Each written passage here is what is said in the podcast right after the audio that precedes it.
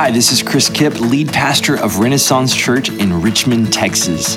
Thank you for streaming or downloading this podcast today. I hope this resource blesses you. If you haven't joined us at a worship gathering or in a house church yet, we want you to come. You can find all that information and more at ren-church.org. I pray that you are encouraged today by the proclamation of God's word.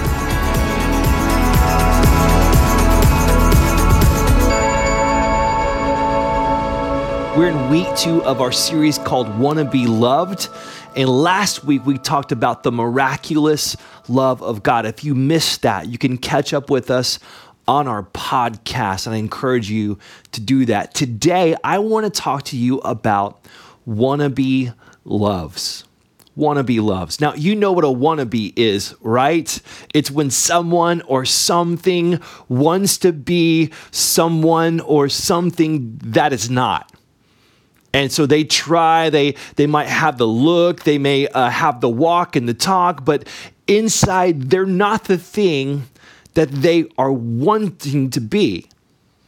They're just a wannabe. They're a counterfeit. They're a fake. They're a poser. And today I want to talk about the wannabe loves, the counterfeit loves, the poser loves that aren't the real thing a few years ago, I faced a breaking point, like a, a breakdown point. Have you ever faced a moment like that, a breaking point or a breakdown point?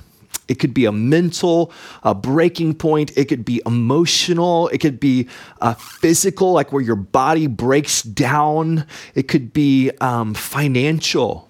It could be relational with your um, your loved ones. It's, it's a moment where life as you're living it no longer works. And it's a breakdown moment, a breaking point. I had a moment like that. I was in the middle of preparing to plant this church, Renaissance Church, and I uh, had two occasions where I was going to stand up in front of fellow believers and Christian leaders and pastors and, and get to share with them this mission, this vision of, of God calling me to plant Renaissance Church. And on, two, on these two occasions, um, I just had like this wave of anxiety hit me you know where you you feel like the cold sweat and, and, you get just like this like super nervous feeling.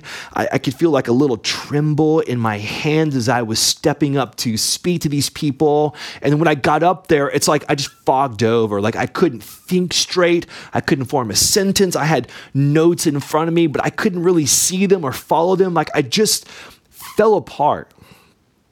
It was a breaking moment. And I was internally battling with God because I was thinking, you know, God, you called me to do this. You called me to plant this church and to step out.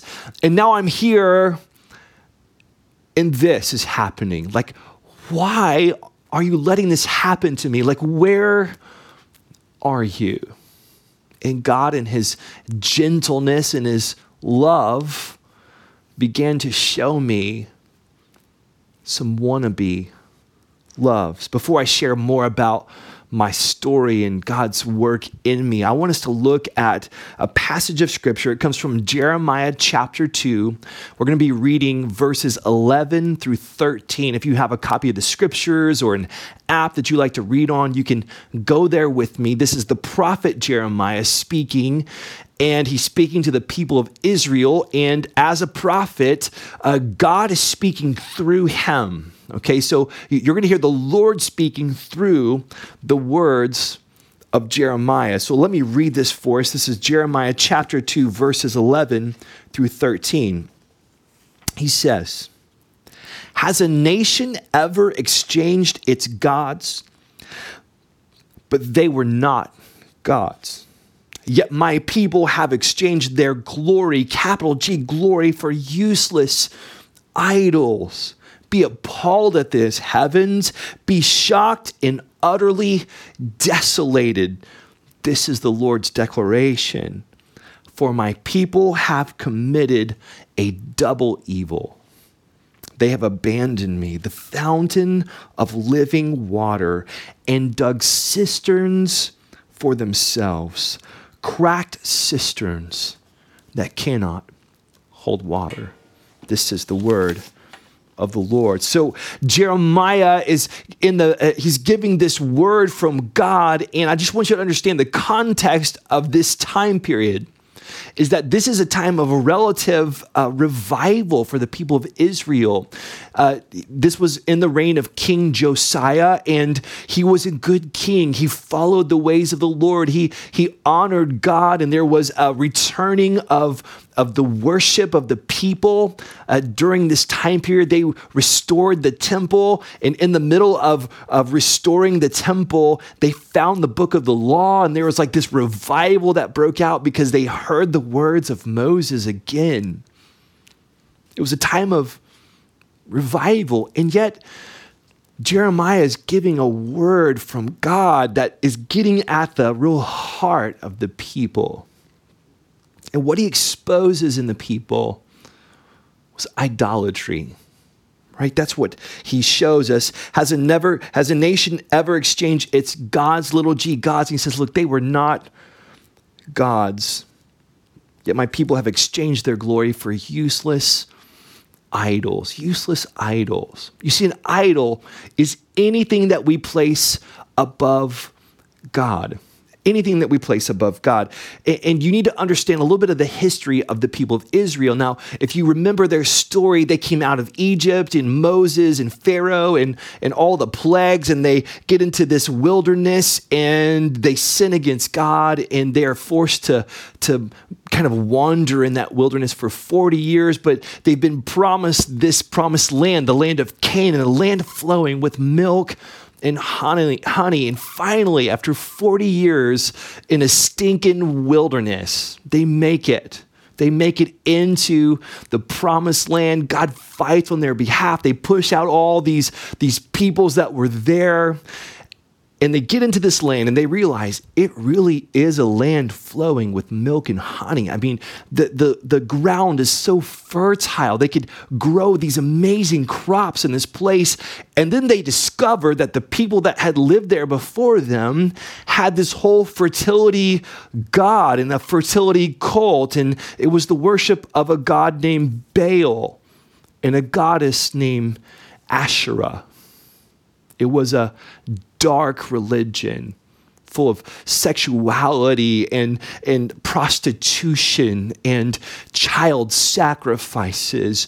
And they believed that this was the, the cause, the, the fertility of this land. And so many people in Israel began to worship Baal and Asherah, and they began to commit all these acts of idolatry. And so that's the backdrop of what's happening here.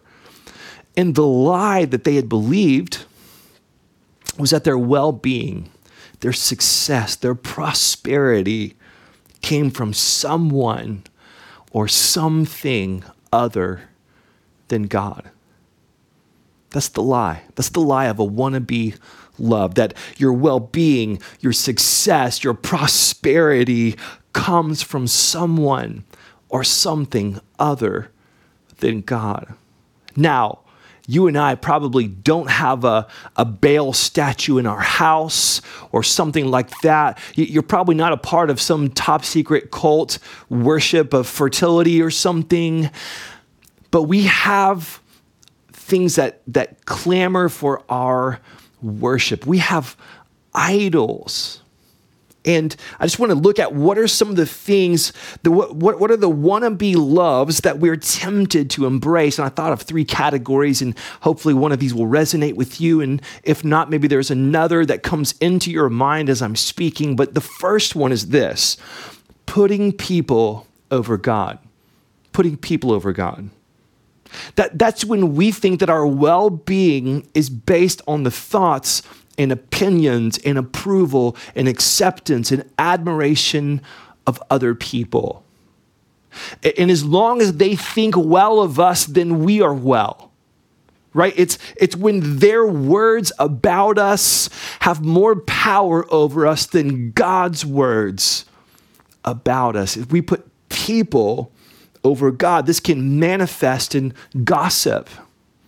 It's like when we begin to believe that people and what they think really matters, and then we begin to spread what we think about people and issues with our words, and we begin to sort of unleash this dark spiritual force through our gossip, our mouths. Or it could be manifesting in like a codependency where we're excessively dependent upon another person. And if they're okay or they're okay with us, then we're okay. And if they're not okay or they're not okay with us, then we're not okay. We can put people over God. I mean, in this time period, in an election year, how easy is it for us to think that everything rides on the people, right? And so, whatever party or, or or politician that you like and you think like this is the hope of America. It's like that person.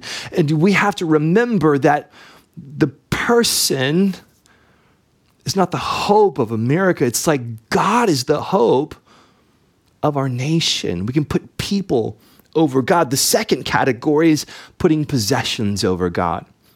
I mean, this is the consumerist myth that we're bombarded with every single day. It's this, this, um, this lie that says the level of our lifestyle determines the level of our happiness. If we could just have a little bit nicer things, if we could make a little bit more money so that we can afford a better car or house or furniture or whatever, if our lifestyle level is higher, then our happiness level will be higher. And it's just not true.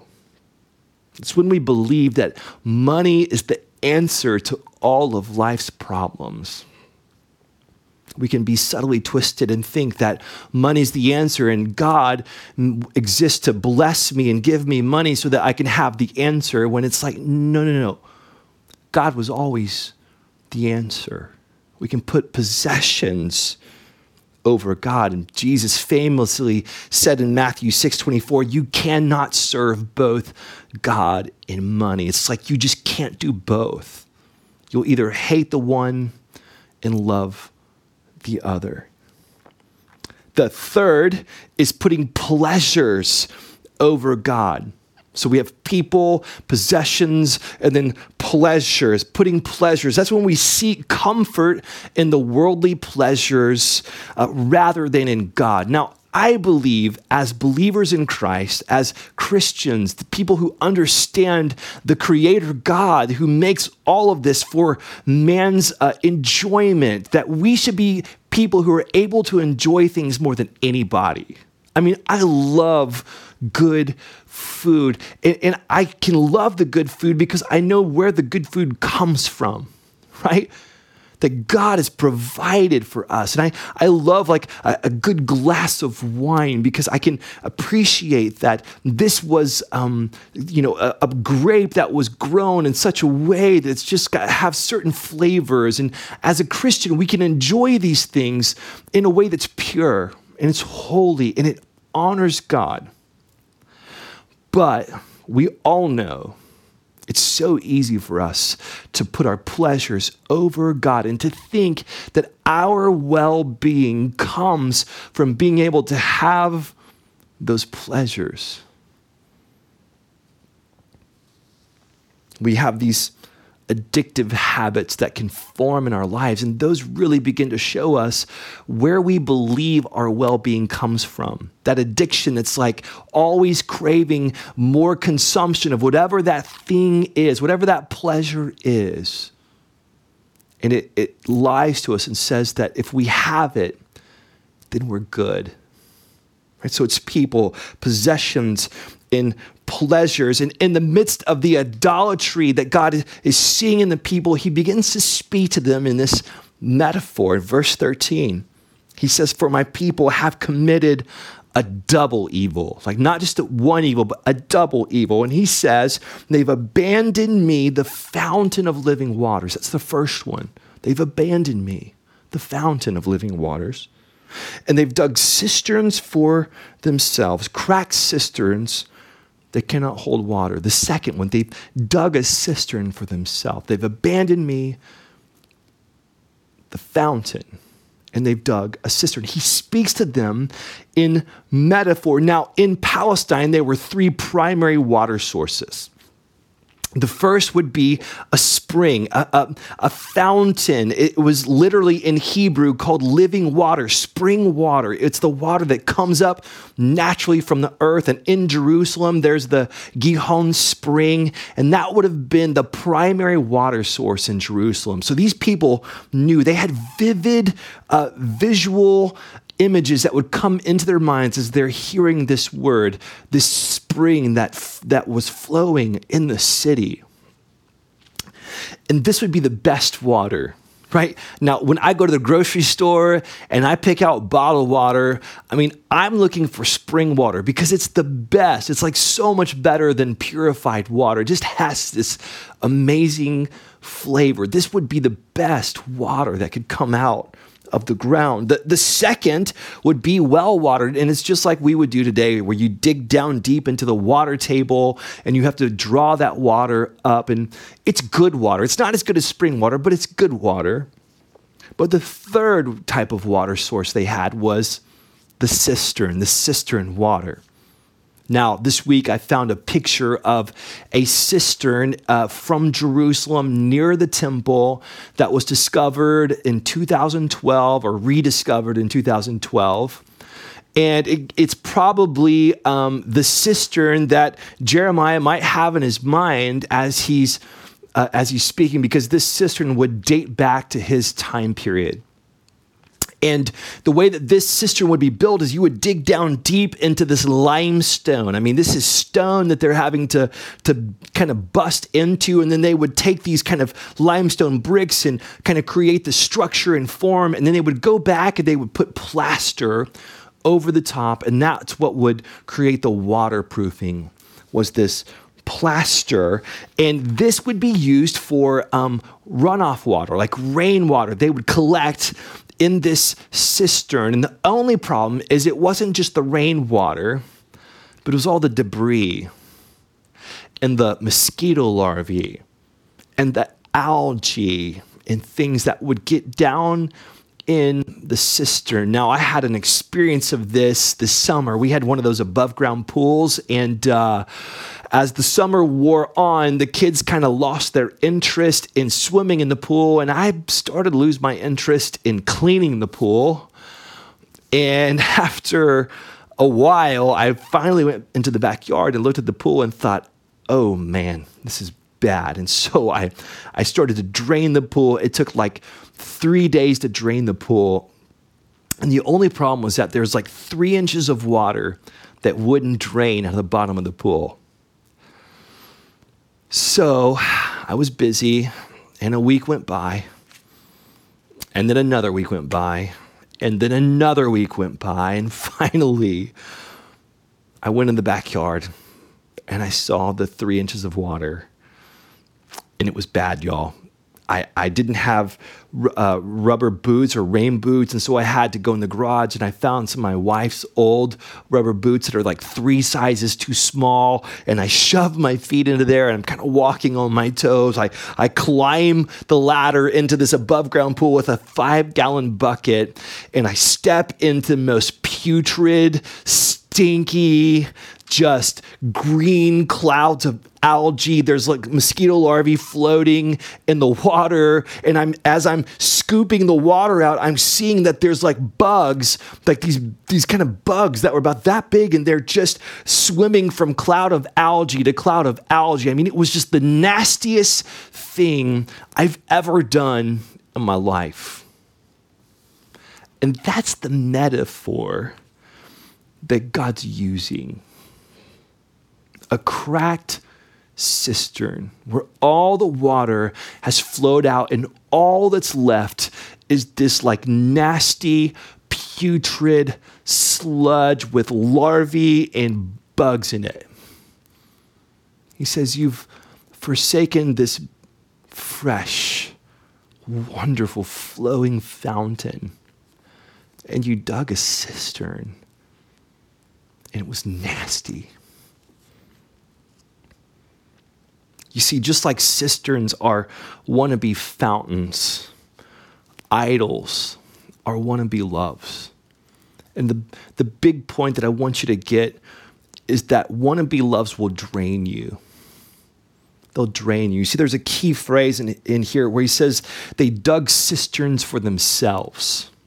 Now, I used to live in the hill country and there's lots of limestone there. And one day I decided I was going to build a fence in my backyard for a, a new dog that I had got. And so I started to dig the fence and I got about two inches deep and I hit solid limestone. And so I drove in my truck and I rented a jackhammer and I I kid you not, I jackhammered for the better part of an entire day just to get a hole deep enough for one fence post. Now, can you imagine these people without jackhammers in ancient Palestine and they are trying to dig for themselves a cistern in the limestone?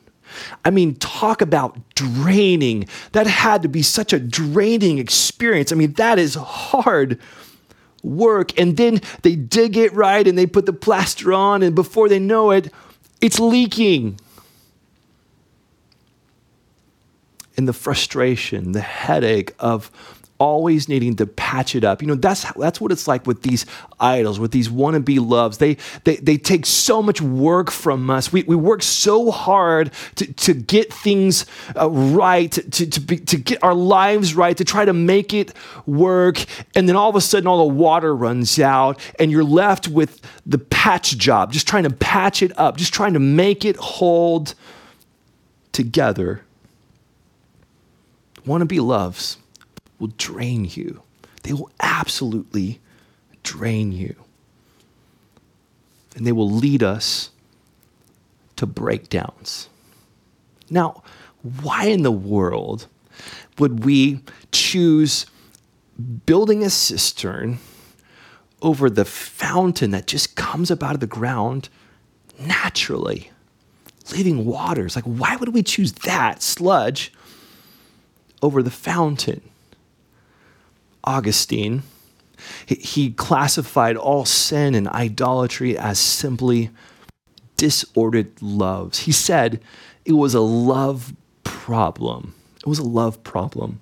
I found this quote from Tim Keller in Making Sense of God. He says that Augustine observed that the heart's loves have an order to them, and that we often love uh, less important things more and the more important things less. Therefore, the unhappiness and disorder of our lives are caused by the disorder of our loves.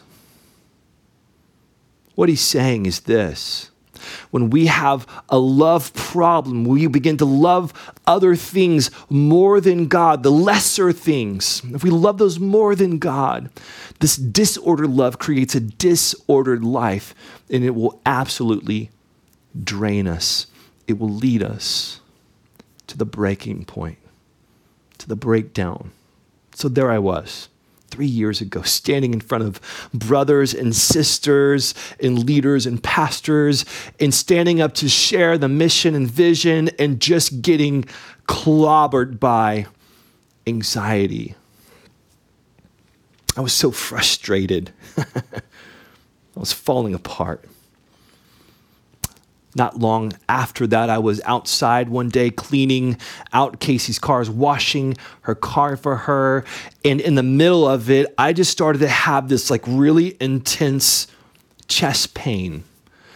And I'd never experienced anything like that before. I'd heard descriptions of a heart attack and it felt like a heart attack. And so I went inside and I just told Casey, I was like, hey, I don't feel good. I think I'm having a heart attack. And she's like, let's get in the car and let's go. And so we went up to the hospital and I did all the tests and everything. And I'm thinking, like, you know, I'm having a heart attack. Like, you know, I finally ate too many hamburgers, too many cheeseburgers at Whataburger, right? I'm thinking this is it. And they come back and they're like, everything's great. Your heart is in great condition. Everything's working properly. Have you been stressed about anything lately? You see, that's a key indicator. That's a key indicator. whenever we're filled with anxiety and stress, that's a key indicator. I found a quote this week from Steve Cuss. It says, Anxiety can be an early detection system that we're depending on something other than God for our well being.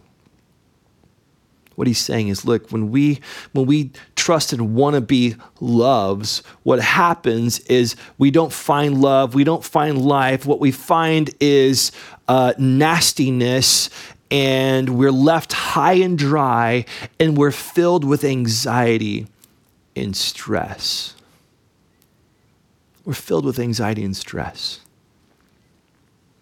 I, uh, as I've gotten older and I've grown in my faith and I've read more of the scripture, I've begun to understand God's judgment a little bit differently. Here's what I mean. We only think, or we typically only think of God's judgment as what happens at the end of time, the great white throne judgment and the, she- the separating of the sheep from the goats and everyone giving an account for themselves. And all those things will happen absolutely as the scripture says. But I've, I've got this nuanced understanding that judgment is kind of like natural laws.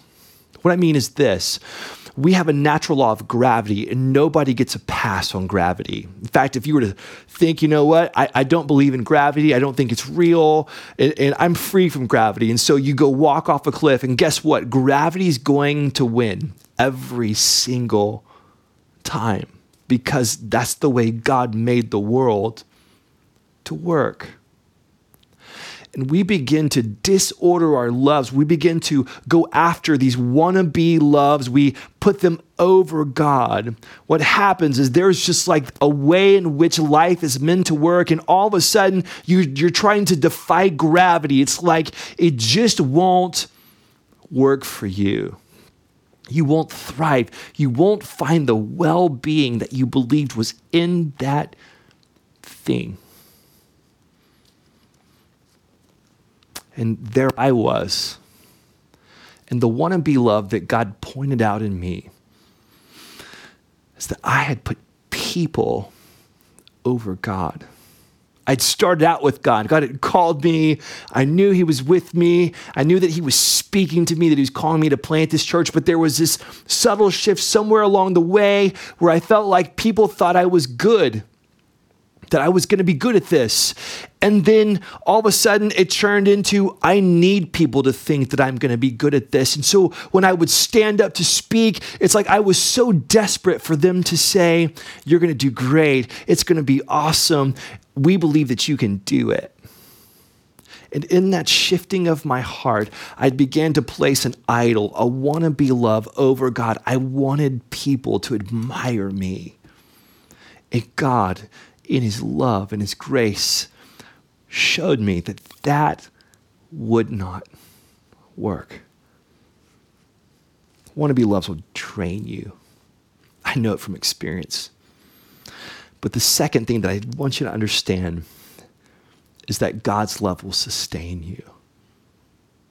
Wannabe loves will drain you, but God's love will sustain you just as that water metaphor is so rich for us because 70% of our bodies are water, that we can survive 40 to 60 days without food, but only three to four days without water. It's like water is so essential to our lives. It's essential to the food sources that we depend on. It's like we understand the value of water, and God speaks to us in a metaphor of water.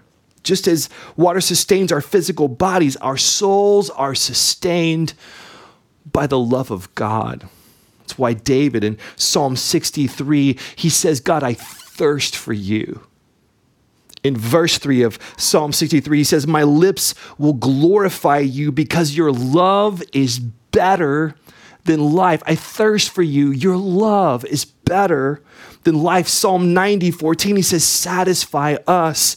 Satisfy us in the morning with your faithful love so that we may shout with joy and be glad all our days. God's love will satisfy us, it, it will sustain us. It's like the spring, it's the fountain naturally pouring forth. You don't have to dig a well. You don't have to pump it out of the ground. You don't have to build a cistern. It will naturally come to you when we begin to turn from the wannabe loves. The gospel to you today is this there is a fountain. So, have you hit the breaking point? Is anxiety or stress ruling you? And I just want you to key in and just listen to that because maybe God's trying to show you something. Maybe there's some way where you're just you're counting on something else to bring the well-being that you need into your life rather than God. And here's what we do with a wannabe love. First of all, you realize it's a wannabe. That's step one. Call it what it is. It's a poser, it's a fake, it's a wannabe, it's not the real thing. We have to first name it and say, you know what, that is a wannabe. It's just a wannabe. The second thing is this return to the fountain. Return to the fountain. That's the invitation of heaven to you today. Please hear me. Please hear the heart of God. The love of God calls to you. It wants to flow into you unhindered, naturally, like a spring, like living waters. And all you have to do is return. To turn to Jesus, to turn to the Father, to put your hope and trust in Him, to begin to exalt Him above all this other stuff. And that's what I want to challenge you to do today. Wannabe loves will drain you, but God's love will sustain you. Let's pray together. Thanks for listening to this episode of the Renaissance Church Sermon Podcast. To contact us or find out more information, visit ren-church.org.